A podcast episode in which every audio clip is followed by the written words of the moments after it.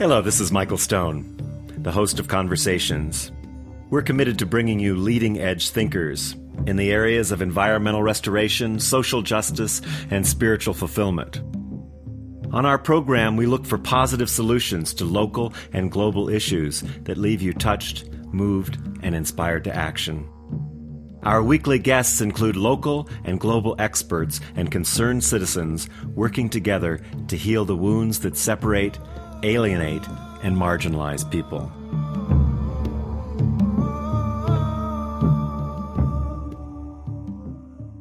Welcome to Conversations. This is your host, Michael Stone, and I'm excited about today's guest. He is Stephen Post. He's a philosopher, a public speaker, professor of preventative medicine, and best-selling author of many books.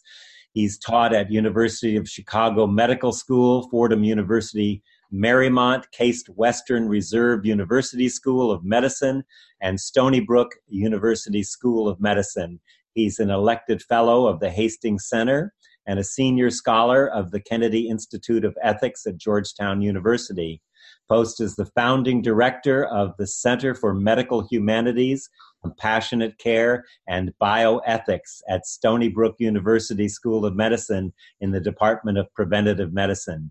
He's an elected member of both the College of Physicians of Philadelphia and the New York Academy of Medicine. Stephen, welcome to Conversations.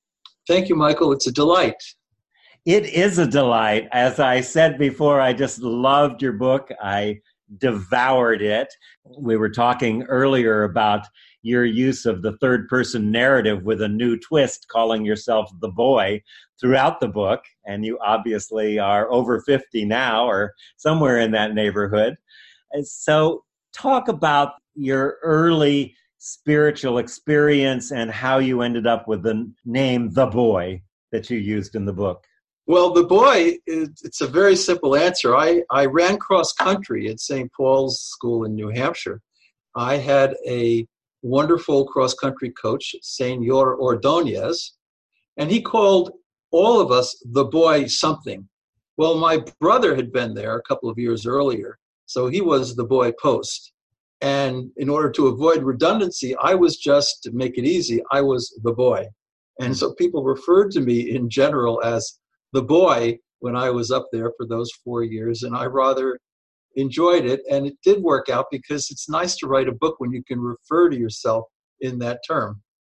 Yeah, it was very captivating. It pulled me in. And you, as you continued to get older, still being the boy, there was something like infinite about the boy. And, and, you're talking about infinite mind beyond space and time and how it creates the universe where did that come from at such an early age? The longing for this spiritual connection and the quest for learning that you had? I was always like that. Uh, in this book, you'll see pictures of me as a six year old kid leaning against a tree in a kind of meditational state. I'm not sure I can explain this, but uh, certainly when I was 15, I was up at St. Paul's. Uh, I'd been attracted to it because it was a good place to study spirituality and religions. Uh, I got off Long Island, which was another good thing, I guess, at the time.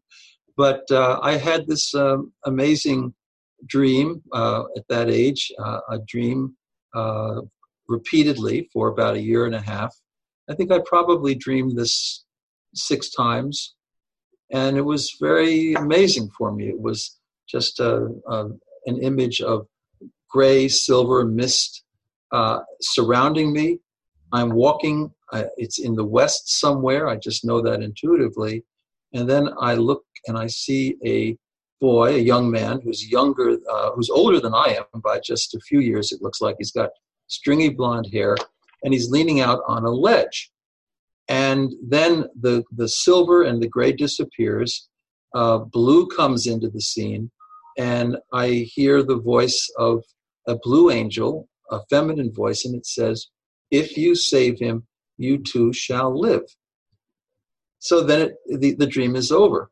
And I would ponder it uh, in the wooden pews of the old chapel at St. Paul's. I wrote a paper about it in sacred studies class. Uh, and it was something that I discussed with people because I wanted to take seriously the idea that somehow, maybe in this crazy materialistic world, that there is a sense in which a higher being, an infinite mind, is connected with our minds and trying to trying to get through to us. Hmm. Uh, so this uh, captivated my sacred studies teacher, uh, Rod Wells, and, and, Rod had been a he was a graduate of Yale Divinity School. So um, one day he took me to Yale Div School. I was uh, 16 at the time. Uh, to the class of a psychologist of religion uh, named Professor James Dittes, and I spoke with uh, a group of young divinity school students uh, about the dream, and they asked me what I thought it meant, and and for me it was all Emersonian. It was all the oversoul. It was all this kind of Ayurvedic notion that our minds are not simply material, that they're not derived from matter and cells and brain, at least entirely, but rather they have a transcendent dimension. And um, this all sounds Jungian, but it also has lots of great philosophical roots. Uh, in the beginning uh, uh, was the Word, right? So before space and time, there was this infinite mind that called all things into being and still sustains all things uh, and still uh, is with us in some inner light that we can become attentive to. Um, so I had this wonderful experience at Yale Div School, and I uh, I just went on uh, in life. I'm I mean, curious about the questions. before we go on, I'm curious about the things. These were people who were college students. You were still in high school. I'm curious about how the listening was received there by these divinity students at Yale. Well, they were they, they were done with college, or they were studying for their ministerial degrees, uh-huh. and decided yeah. they were going to do uh, careers as uh, ministers. Uh, it was very interesting. I, you know, for example, they asked me, uh, "How did I get along with people at St. Paul's? Did I have friends?" Um, and I assured them that I did, and that uh, when I had that dream and those experiences of dreams, uh, it wasn't like I'd been out uh, working off my demerits, uh, raking leaves in the hot sun, or uh, getting dyspepsia from bad hot dogs. I was I was a good student. I was an A student. Uh, or smoking was, dope. no, I, I, wasn't actually. So I stayed away from that, and and uh, which is which is fascinating. So they actually, I mentioned that. I said, you know, um, no, I don't drink. They asked me that question, and um, uh, and I explained why I didn't. Uh, that I, I felt very content with my mind being uh, uh, just pure and appreciating it as a gift. I always thought about the gift of the mind. Uh, so those things didn't interest me, and they were all, of course, Episcopalians, and they said all Episcopalians drink, especially martinis. and, you know, and, and, I didn't Jesus drink. Uh, well, so it was just a nice back and forth. I said I didn't condemn anybody for, for drinking some wine, but that even Jesus eventually stopped drinking toward the end. Um, but I've lived my whole life actually uh, with this sense of the, the, the gift of, of, of having a mind, of being able to connect uh, spiritually and in scholarly methods of, of effort and, and learning. I just treasure the mind because to me the mind is where we can meet with the divine. Stephen, I'm curious what you're saying. Many people would say that your soul came into you. So I'd love you to de- define for us your sense of soul, or that you're playing out an ancestral unfolding in your own life. What are, what are your thoughts about that? You know that may that may well be true.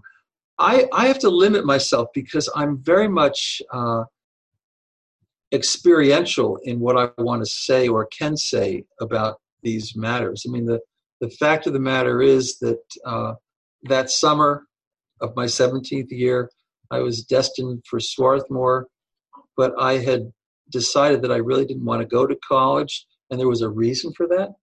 So my so Rod Wells had gotten me a job in the Bronx, tutoring and I love that. I'd done some of it in New Hampshire with mainly French Canadian kids from some of the poorer areas. It's very meaningful to me. But my mom and dad insisted that I couldn't do this. They said, dangerous. And it wasn't that dangerous, but it got pretty nasty because uh, they said that they wouldn't cover Swarthmore if I insisted on being a tutor in this part of the Bronx. So I finally relented and I said, okay, so dad, what am I going to do? Now, my dad was the president of W&J Sloane's department store on Fifth Avenue.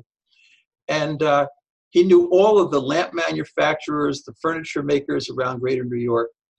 And he said, I've got it. I'll get you a job in Bill DeBono's lampshade factory. and oh my goodness. So I spent two weeks cutting cardboard between, and I say this with great respect and affection, but between two very large 300 pound Italian women with a lot of smoking going on. And I was just cutting cardboard. It was stiflingly hot. There was no air conditioning. And I, to go to work, by the way, I was driving my dad's secondhand gray Mercedes 190, which had seen some better days, and which I know he had purchased just to look good when he drove us up to New Hampshire to St. Paul's. and, and so I would drive this to, to, to work, and they had their own family car, uh, another car. And then one Friday night, I just I said, okay, I, I think I'm at the end of my wits. I drove out to Westhampton Beach, which is kind of a youth hangout on uh, Eastern Long Island. I had some friends there from school. About 11 at night, I had been reading, admittedly, you know, Siddhartha and uh, other such writings. And I Probably said Kerouac. My, yeah, I said, yeah, Kerouac. Oh, yeah. And, and I was a big fan of Whitman. And uh-huh. because Whitman was in Huntington, where the where the Whitman Mall is and, and his birthplace. So um, I, I, at 11 at night, I just started driving west because the dream had been in the west. And I wasn't sure about the dream. I had no sense that it was a certainty, but I just felt somehow that that was part of my destiny. So I drove down the Sunrise Highway.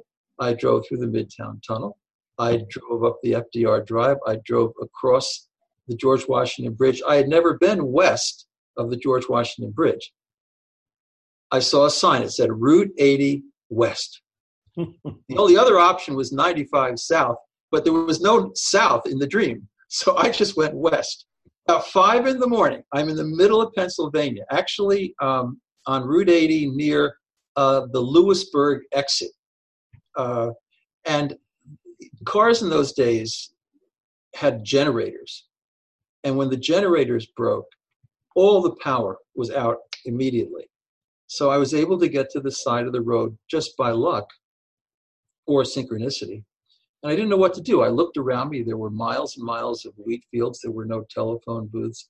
Now, importantly, for the five or 10 minutes before this event occurred, I was having second thoughts. I thought, you know, if I just do a U turn across the midway and go back, no one will ever know about this, and my reputation will be spared. But now the car was dead, and I thought somehow, you know, this is an act of God. So I took a piece of paper out from the glove compartment and with a pencil, I wrote a note, which, well, this is both a confessional thing, but it's the truth, you know. And it said, To the Pennsylvania State Police, please return this car to Henry A.V. Post, 44 Davison Lane East, West Islip, New York, 516 669 5655 from his son, who no longer works in the lampshade factory. and I had my classical guitar. I played a lot of Villalobos and Granados, and I had 50 bucks to my name. I stuck my thumb out, and a big, huge white truck uh, came by, a country and western style fellow named Gary opened the door and he said, Come on in here, young man, and where we're going. And he took me all the way to Chicago. Uh, he was a bit of a conversation partner and and then eventually um, I got all the way out to San Francisco in a, in a van full of some hippie kids. But the interesting thing is that on Route 80, now some of your listeners they may be familiar with Nebraska or not, but there's Omaha and then there's Lincoln, right? So we got to Lincoln, and one of the hippie girls said to me, "You really should call your mom." And I said, "Okay." So we pulled over, and collect. I called my mom and she said, Oh my God, you're alive. And I said, Yeah, mom, I'm, I'm fine. Did you get the car? And uh, she said, Yeah, we got the car, we got the note. Uh, Dad had it towed back to Long Island. Uh, it's in the shop. And uh, uh, we kind of get the message that uh, maybe we should have let you do some tutoring. You know, I'm paraphrasing now, but but I said, Mom, that's okay. And then she said, Oh, you mean we can we can call off the Pinkertons? The Pinkertons are detectives, right? They go back to the Civil War era. So I said, Mom, you called the Pinkertons. Why'd you do that? so I went out to the to the Bay Area to Chenery Street, which is in the Mission District, and I played a lot of Villalobos and Hispanic restaurants over the summer with living with my cousin George, who'd done a couple of tours of duty in Vietnam. And then uh, I also was part of the Nichiren Shoshu Buddhist uh, chanting community on Market and Chenery, and loved that. It really was deepening for me uh, I drew a bad draft number. So I had to make a phone call to the people at Reed College because I had gotten in there, but I had turned them down to go to Swarthmore. Now I, I needed someplace to go, and they were receptive. They understood my plight. So they said, Well, come on up. So about seven in the morning, and this is a really powerful part of the story, about seven in the morning, I met at the temple with all my Buddhist friends and with George. Um, they had a Gohonzon, which is a Buddhist scroll, which kind of brings you good luck and has some Japanese writing on it about mystery and uni- unified mind and, and, and, and the depth of, of, of, the, of the universe. So I took the Market Street bus and I got off at uh, Golden Gate Park. And I walked across the park, and that's where you walk up and you get on the bridge. Now it's pretty early in the morning, and it's silvery and it's misty and it's gray and i couldn't see really more than about four feet in front of me. Uh, so i'm walking on the left side of the bridge and i get to the middle of the bridge. There's a walkway there. I look to my left and i hear a little something and i i see uh, a youth who's standing outside the the waist high uh, fence and he's kind of leaning out and I thought, boy, that's really strange because it reminds me of my dream. So I looked over and very quietly and peacefully, I asked him, Are you thinking about jumping? And he responded pretty aggressively, Yeah, what is it to you? And so forth. And he even quoted Macbeth, uh, you know, life is an empty nothingness. I, I, I told him he did a good job. He did a better job than my peers had at St. Paul's when they did Macbeth in Memorial Hall because he was standing out there on a ledge ready to jump, so it sounded pretty serious. You know? and and so, um, I, but I said, let me just tell you that you know I think I may have come all the way out here just to have this encounter with you. And he just, he, you know, he used some bad language and he thought this was insane. And, and I told him, but wait a minute, let me tell you. So I told him the story. I told him the story about the dream. I told him about the argument with my mom and dad, and that sort of pushed me, but the dream kind of pulled me. So there was a push and a pull simultaneously. I told them about leaving the gray Mercedes on Route 80 near the Lewisburg exit. I told them about getting across the country, even calling mom, collect, of course. And I said, I think I'm really here to connect with you. And he just could not believe it. Uh, so he said, uh, There's nothing you can do. And I, I, I said to him, Well, wait a minute, I've got something. So I pulled this Gohonzon out of my backpack. And I said, This Gohonzon is going to change your life. I said, I'm not supposed to say that, but it's really life changing. It'll bring you luck all of your years. So he said, I don't believe it. And I explained it just a little bit. I, I, I unrolled it a little bit and I explained some of the some of the Japanese uh, symbols. And he, he said, Well, this is absolutely crazy. I said, Look, if you step over this railing, which was about waist high, just come over here, I will give this to you.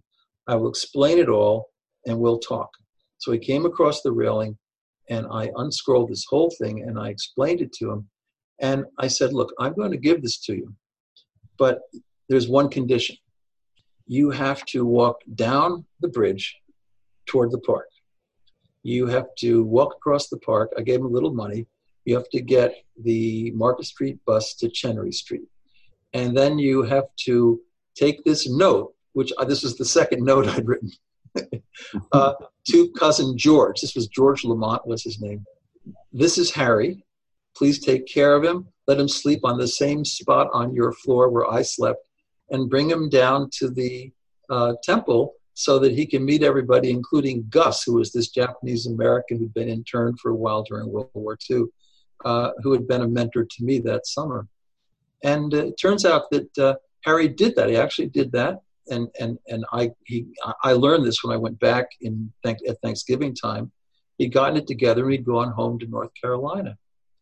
So as I was walking down the bridge, now we're heading north toward Oregon, and I'm going to hitchhike to Reed on the Pacific Coast Highway, uh, I just feel somehow the incredible, uncanny nature of this event. And you couldn't explain it by probabilities, by calculations and statistics. It was just so completely uncaused, but on the other hand, it was totally caused. But you know, Jung called this uncaused causality that somehow some things are are made to happen through this infinite mind. And I you felt had like, dream. You had this dream, Stephen, back when you were what 15 or earlier, and 15. you had it multiple times. And the the line that came to you was, "If you save him, you too shall live." Right. So now, what did you make of this when well, you? I, str- I struggled to interpret it a little bit, and and and and I, I thought, well, maybe I'll maybe the whole message is that by this event, I'll always understand that it's good to be good, that if you live by the golden rule, you will also flourish, even just as an unintended byproduct. It may not be that you're counting reciprocal actions, but somehow there's a, a, a depth and a love and a spirituality about just being there for people. But I, I had some questions about what that being the whole story. So that that night, I wound up in Oregon. Uh, Reed is a liberal arts college in the suburbs of, of Portland. Mm-hmm. Um, and I won't go into some of the amazing people I met there, like Robert Bly, and it's a long, long list. But uh, that January, uh, now it doesn't snow in Oregon, but it rains a lot.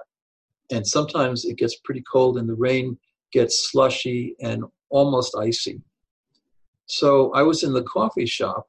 Uh, it was about nine at night, West Coast time. This guy came bounding through the door. He had a leather bike jacket on. He looked kind of wild eyed, electric. He had hair that was ranging out in the air. And I said, uh, he, he said, Does anybody want to go for a ride on my Harley Davidson? And I was a real fool. I had no executive function operating in my mind at the time. uh, as you know, I was just writing notes on Route 80, and so I said, "I'll go for a ride." So I went out and I got on this motorcycle. It was a Harley Davidson Shovelhead, which was like the fastest bike you could have at the time. And this guy, uh, who it turned out was clearly loaded, he went streaking through Portland. He went through every red light, every stop sign. He was doing about 150 in literally a minute and a half. Then he went on the Pacific Coast Highway. He went south for an hour. At 100, he hit 180, 190, and I thought I was dead. I was just petrified. I was at, at times uh, uh, uh, welling up in tears. And, and I said, please stop, bring me back. He wouldn't do it. He was just loud and screaming and laughing into the air. And then he did this almost Evel Knievel like turn around the midway. And he drove back, same speed, and he dropped me off exactly where he picked me up in front of the Reed coffee shop. So now at this point, I was staggering, and I managed to walk across this bridge over a ravine that brings you to where the dormitories are. Now, I walked across the threshold. I never, in my college days, answered the payphone on the wall. It just wasn't something I did. Although I had given my mother the number just so she'd have it. And as I walked into the door, I, I, through the door, I felt kind of, you know, pushed a little bit toward the phone, and it was ringing as I walked across the threshold. So I picked it up. I said, "Hello," and lo and behold, it was my mother. Now she says, "Steve, you're alive." She said, I just woke up. It's now notice it's two o'clock in the morning in New York. I've just woken up.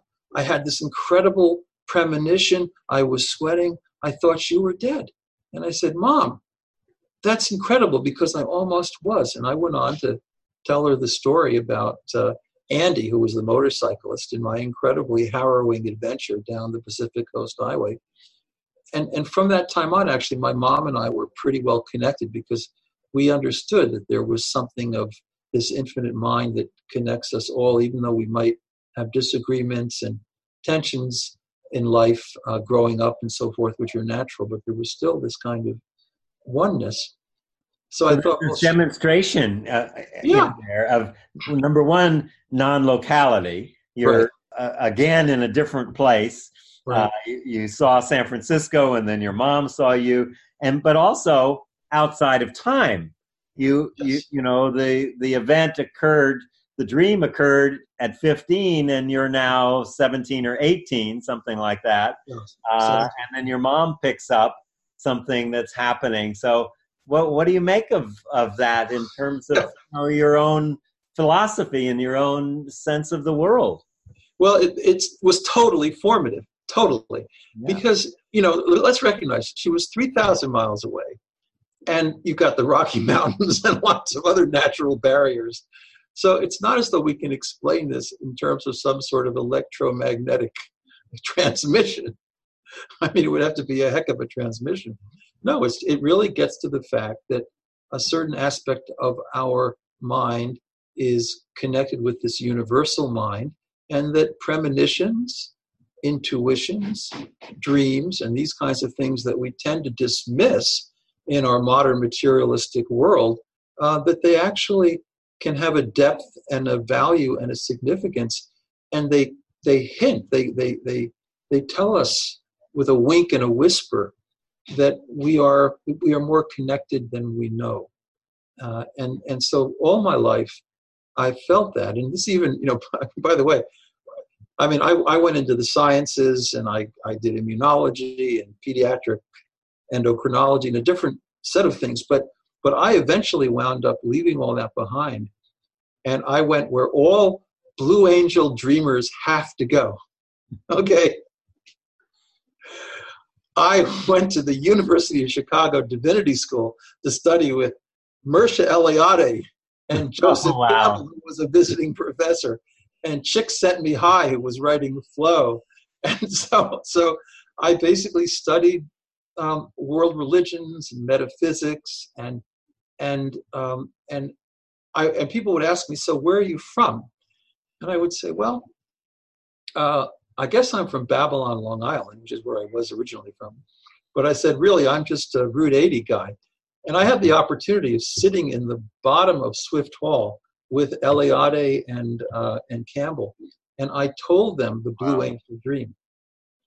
And at that time, uh, Campbell, who was very dapper, he always wore either a bow tie, uh, you know, or a nice straight tie, and he had. A, yeah, I did a class with him and and um, Schwartz, uh, Jack Schwartz, together at okay. med, med school a long time ago. I, I remember it well. And Eliade it was really focused from a shamanic perspective.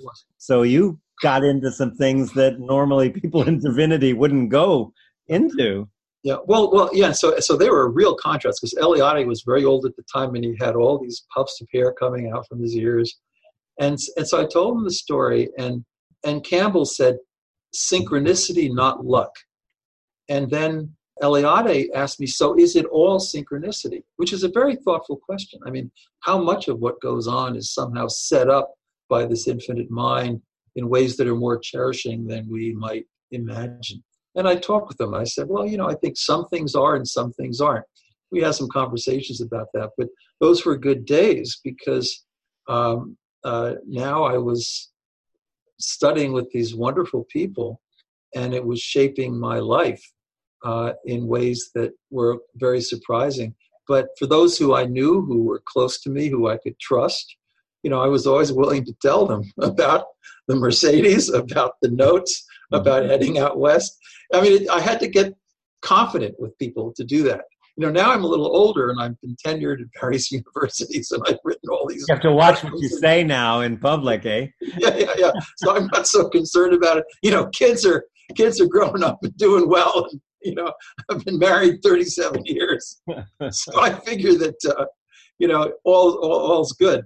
But yeah. I've always wanted to tell the story because I, so when I when I tell the story, I used to actually to be telling these stories very quietly at little moments just to be mirthful with students in classes. I, Chicago, Case Western, Ann Arbor, Stony Brook, they'll, they'll all tell you that.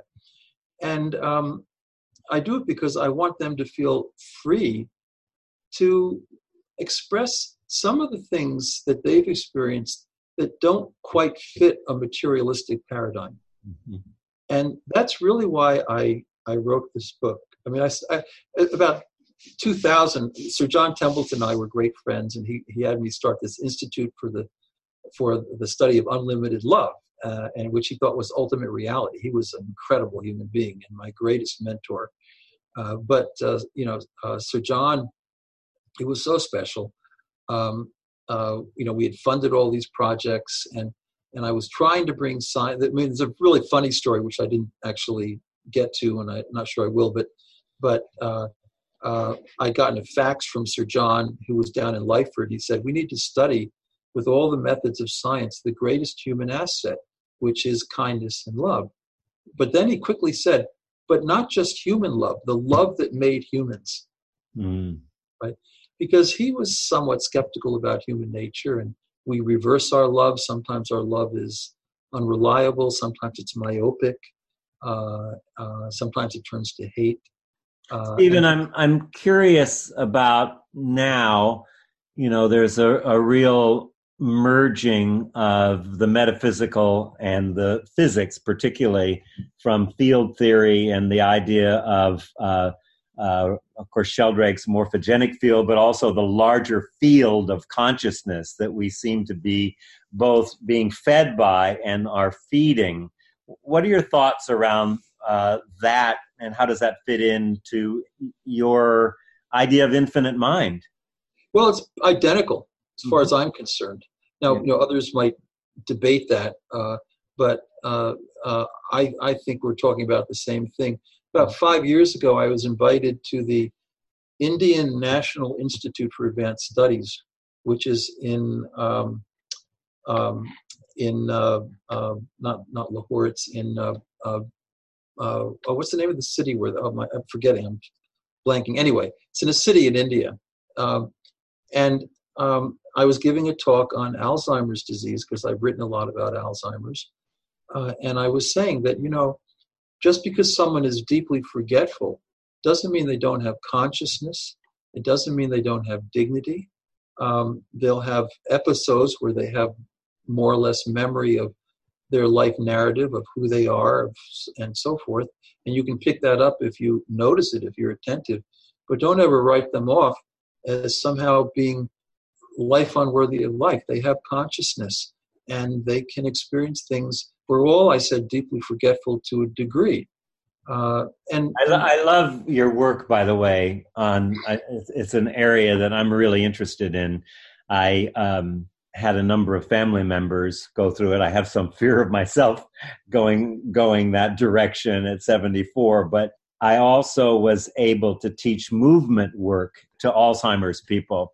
And I always had one playlist, you know, it was mostly big band, Benny Goodman, those kinds of things.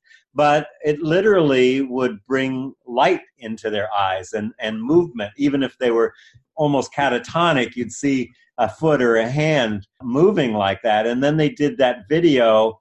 I think music and memory, alive inside. Yeah, yeah, so, was just fantastic. Yeah, and so I, I work uh, uh, with Cohen. He lives in Mineola, New York, uh-huh. here, and we've done a lot of things together. But that's so important. They come back into themselves, stimulated by music that's personalized and that they connect with from an earlier time in their lives. But what's amazing, so so so I was giving this talk on, on, on the dignity and the consciousness of deeply forgetful people. And His Holiness came in just because he, he sometimes comes into the Institute just out of the blue. Mm-hmm. And he put his hand down on the table and he said, Yes, there's no reason to think that the consciousness of someone who is deeply forgetful is less valuable than the consciousness of someone who is memory intact, roughly. Mm-hmm. And and and so I've always been someone who looked upon the dignity of deeply forgetful people as a special challenge. Now, if you're if you if you're just a materialist, you think, okay, they may have some moments when their self-identity comes back, but those are just little fragments of neurons. The other way of looking at it is that underneath this communicative breakdown, there is still a soul. One of the things that I noticed with my aunt, who was pretty much like my mother, before she got really bad, we were taking a walk. And I, I told her that I had had a massage the night before. And she went, Oh, how could you let someone touch you like that? So I started exploring, and it seemed to be there was a lot of people that had not necessarily repressed sexuality, but a concern about touch and and being connected in that way. I haven't ever found any research around that. I've mentioned it to several people in that field, and no one has talked about that. Are you familiar with any of the things that that help to bring on the Alzheimer's? Well, that's a whole complicated field, but you know, if you go back 10, 12 years ago, no respectable neuroscientist thought that stress contributed to the onset of Alzheimer's or any progressive dementia caused by other conditions as well. Now it's universal. I, I never meet a neurologist who doesn't think that stress, in addition to age itself, in addition perhaps just some susceptibility genes and so forth, that stress is a factor. And if you go back uh, again two decades ago, everybody knew that protracted stress would slow wound healing by about 20%. It would cause metabolites to convert into fatty acids, so you get some vasculature problems. That was certainly the case. But then people realized that stress caused hippocampal atrophy, that part of the brain that's so central for laying down of memories.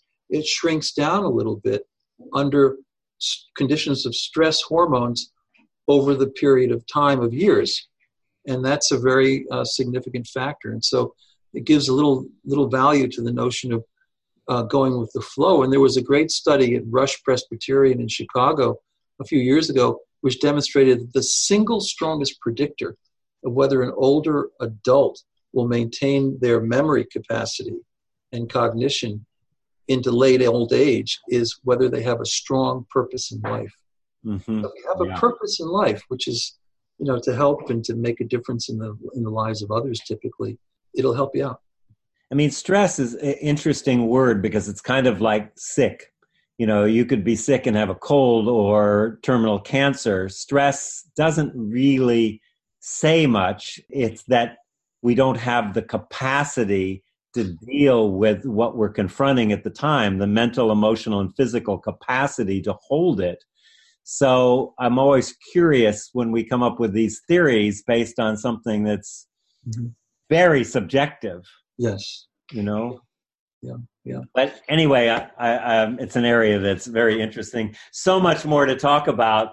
Chagall's Blue Angel. Okay. Chagall. So I got you. Got to bring in. I got so so so so so uh, absolutely amazing. You know, I I took a job. I I I uh, I'd been in um, uh, in Chicago. Then I was in Michigan for two years, and I took a job at the Fordham Marymount campus teaching philosophy, of all things, because I'd mainly been doing medical school stuff. But I thought, okay, I'll do something sort of purely humanistic for a while. And uh, I was in my office. I had an office mate by the name of Gabriel Gomez, who was from Bangladesh. And uh, his name was Gomez because his ancestors had been converted by uh, Spanish missionaries or some such thing. And I and he was very very good. He was actually a distinguished historian of world religions. Mm. And and and we talked a lot. And and Gabe asked me when I first got there, so what got you into this field of of religious studies and metaphysics? I said, well, Gabe, to be honest with you, when I was 15, uh, I was up in New Hampshire and I had this Blue Angel dream. I'm not a fanatic. I, you know, I, I use my mind. I'm disciplined, but I had this dream, and and it always captivated me, and I thought it was meaningful.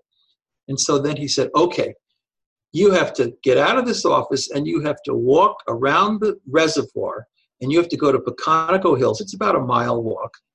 To the old Rockefeller estate, where there's this church called the, the Union Church, and go inside and that's where you will find the Chagall Good Samaritan window.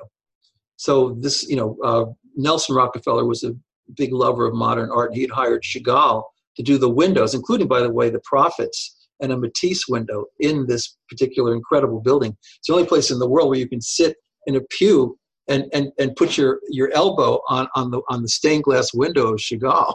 So there's this incredible blue angel uh, window. It's the, it's, it's the size of the wall, and it's got symbols from all the world's religions. And this got me so interested. I said, wow, so what's going on with Chagall? And then I started to study Chagall.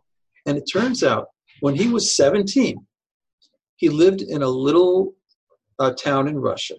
And his dad, who was a Hasidic Jew, uh, had a factory. He pickled herring. and he wanted Chagall to follow suit. He wanted to take over the factory. It's as bad as a lampshade factory, as far as I'm concerned. So, so Chagall ran away. I was, I, I, he wrote about this actually in 1920 in a book called My Life when he was reflecting back on 1901 and 1902 when he was actually in St. Petersburg as a runaway. So he was in St. Petersburg. He was living on the streets. He was sketching. He had no idea that he could actually paint uh, uh, in color, but he was a pretty good sketcher and uh, he would sell sketches. And then one night, he's in the alley. He's sleeping on a big old dirty pillow, uh, and there's another guy next to him who's a laborer. And Chagall suddenly, he's not sure if he's awake or asleep. The whole alleyway fills up with blue light, and he's completely astonished.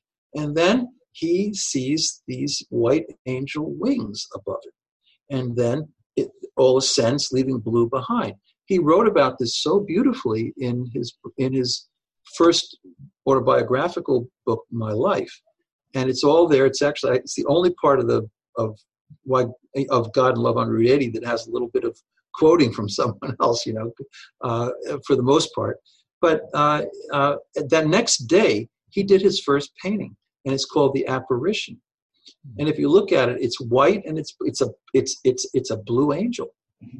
And the rest of this guy's life, he painted blue angels. Sometimes he did red angels falling from the sky because he was involved in the pogroms and he was seeing the, the Nazis persecuting the Jews and so forth. So he varied somewhat.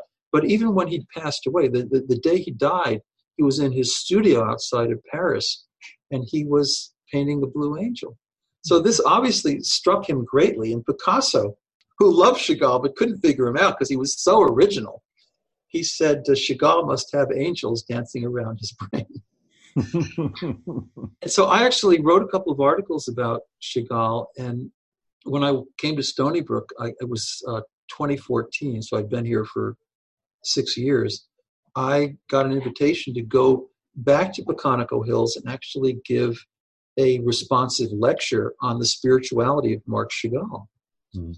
Gave a talk, and that night I came home. It was raining like cats and dogs. Drove over the Throgs Neck Bridge. I get into my into our house, and one of the advisors to my Institute for Research on Unlimited Love, um, uh, Durre uh, Ahmad, who's from Pakistan, uh, she sent me an email and it said the website has been completely taken down by T- Team DZ ISIS. so I went to the website and there was nothing but the ISIS flag. And, and I thought about that you know why why did that happen? And i couldn't quite figure it out. I mean i had an international um, newsletter that went out so maybe it caught some attention. But i decided that we would have an international youth essay contest challenging young people all over the globe to write excess you know gut level essays about how they pushed back against peer pressure to hate other people just because they didn't share their beliefs Mm. We got thousands of responses from all over the globe. It was incredible. And I had to put together a team of advisors to uh, assess these things. We did have a cash prize system. Um, and lo and behold, uh, in um, August of 19 of 2016, uh, at World Youth Day at the UN, we filled the UN headquarters with young people who came from everywhere under the sun, and they perf- they were performing their essays. Some were doing it to rap music, others were doing it to violin, others were doing plays. It was incredible, and this was blasted out to 80 million young people around the world through the UN uh, system. And I thought, you know, that's that's mm, you know taking a it's like a Jackson Pollock painting. You know, I mean Jackson Pollock would take a glob of goo and throw it down in the middle of that canvas, and it looked like hell. But by the time he covered it up with enough beautiful lines and expanded it out, it was a thing of great beauty. Mm-hmm. So that's what you want to do in life. You want to take a moment like having your website taken down. And, and you know, the, the emails from Durre and from Ned Barrett, who was our webmaster in the book, just to explain this. And then also the, you know, the wonderful advertisement from the UN where suddenly the Institute for Research on Unlimited Love is sponsoring this World Youth Day. It was really great. Such a brilliant response. I mean, it's just like it would be so easy to uh, create distance, create them, and make it about how could they do this and instead your choice was to create an essay that actually was initiated by this attack literal, literal attack a cyber attack on your site for love and goodness and I yeah, and, and, and, a lot of my old friends from cleveland came to new york medical students from stony brook were there. I mean we really filled the place up. It was wonderful. Mm-hmm. and and all that only happened because our response to what's you know at face value a very negative moment actually turned out pretty well. It's sort of like leaving that car on route 80 you know it wasn't the most beautiful thing in the world. But we followed up with it and uh, it was really wonderful.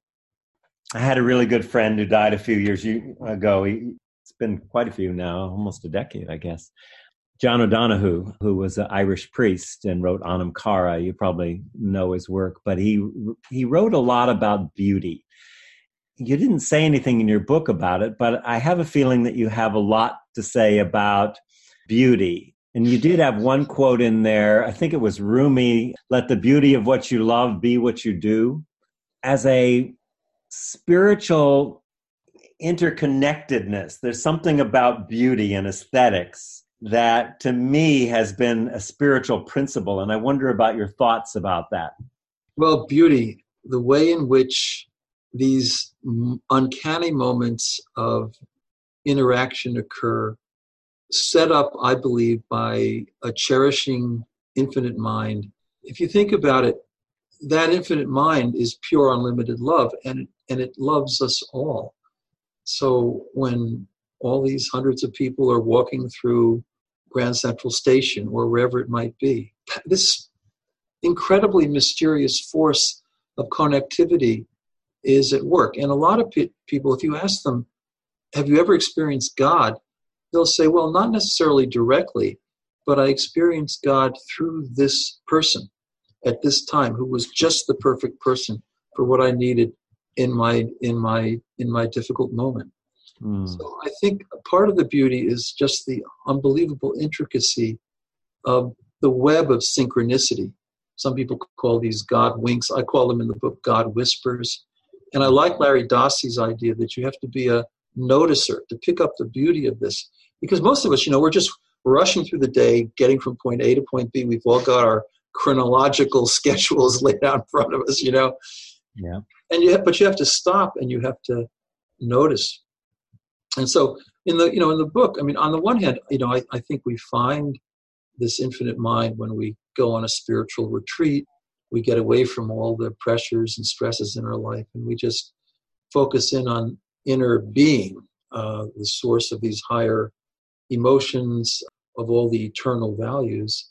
That's one way of doing it but the other way of doing it is just noticing just noticing um, i mean that's what route 80 is about it's, it's just the incredible things. I mean, the story when when when Mitsuko, my wife and I, you know, we took the job at at, uh, at Fordham, and um, we had to rent a a, a, a, a, uh, an apartment in in Tarrytown, New York, and it was extraordinarily expensive. I mean, prices in Michigan are nothing compared to New York. So I was basically plumb out of cash. And uh, we were parked in front of the Howard Johnsons, for those who will remember this, across from the Tappan Zee Bridge. And Mitsuko uh, and I, we, we said a prayer. We, we said, look, uh, Lord, we could really use a hundred bucks just to get us through the afternoon, get us through tomorrow, and then I'll get a paycheck and everything will be fine. And lo and behold, in the middle of this prayer, Mitsuko tapped me on the shoulder and she said, Somebody touched the car. Somebody hit the car. I said, Mitsuko, I didn't feel anything. She said, Yes, somebody did. Go out and look. So I went out and and, and there was this incredible guy who was about six four, six five. He was African American. He had a big white suit on, uh, like he'd gone to a service of some kind, big hat. And he said, Oh, don't worry about a thing. I'll, I'll, I'll, I'll fix it. This is just an old car. It was. It was a secondhand Datsun Sentra, you know. So I said, take this hundred dollars. So he pulled out his wallet and he put a hundred dollars in my hand, and that was it. So we took our daughter into Howard Johnson. We had a great lunch, and we had enough money to sort of do some nice things that evening. And uh, the next day we were off to the races. So, so that was that was uh, you know. But to, you could notice that, and you could see the meaning of it and the beauty of it but on the other hand, you know, if you really are a dyed-in-the-wool materialist and you you want to explain this thing, this, these things in terms of uh, incredibly unlikely improbabilities, you can do that. But at a certain point, just mathematically, that becomes more of a stretch than just saying, you know what, there is a, a mind in this universe of love, and it cares about us, and it mm-hmm. makes these things happen sometimes in ways that can inspire us and help us to move forward and sort of be signposts on Route 80. So beautiful. Stephen Post, I love your book, God and Love on Route 80 The Hidden Mystery of Human Connectedness. We could talk for many more hours. There's much that I would love to talk about, particularly how we're changed when we extend active love. But all I can do is send active love to you and thank you deep gratitude from all of our listeners and from me for the amazing work you've done for a lifetime of amazing work bringing more love into the world which is so needed right now. Many well michael you too. Namaste. I mean obviously you too and the way you guided this discussion has been a, a beautiful thing and i thank you for it. Couldn't be happier. It's a pleasure. Much love to you my friend. Okay be well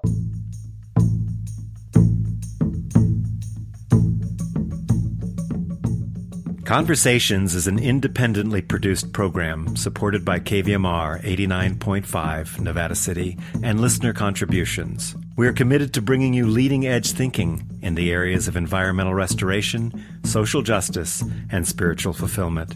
If you would like to receive our complimentary newsletter, The Well of Light, make a contribution, or order any of our past shows, go to our website at arewelistening.net.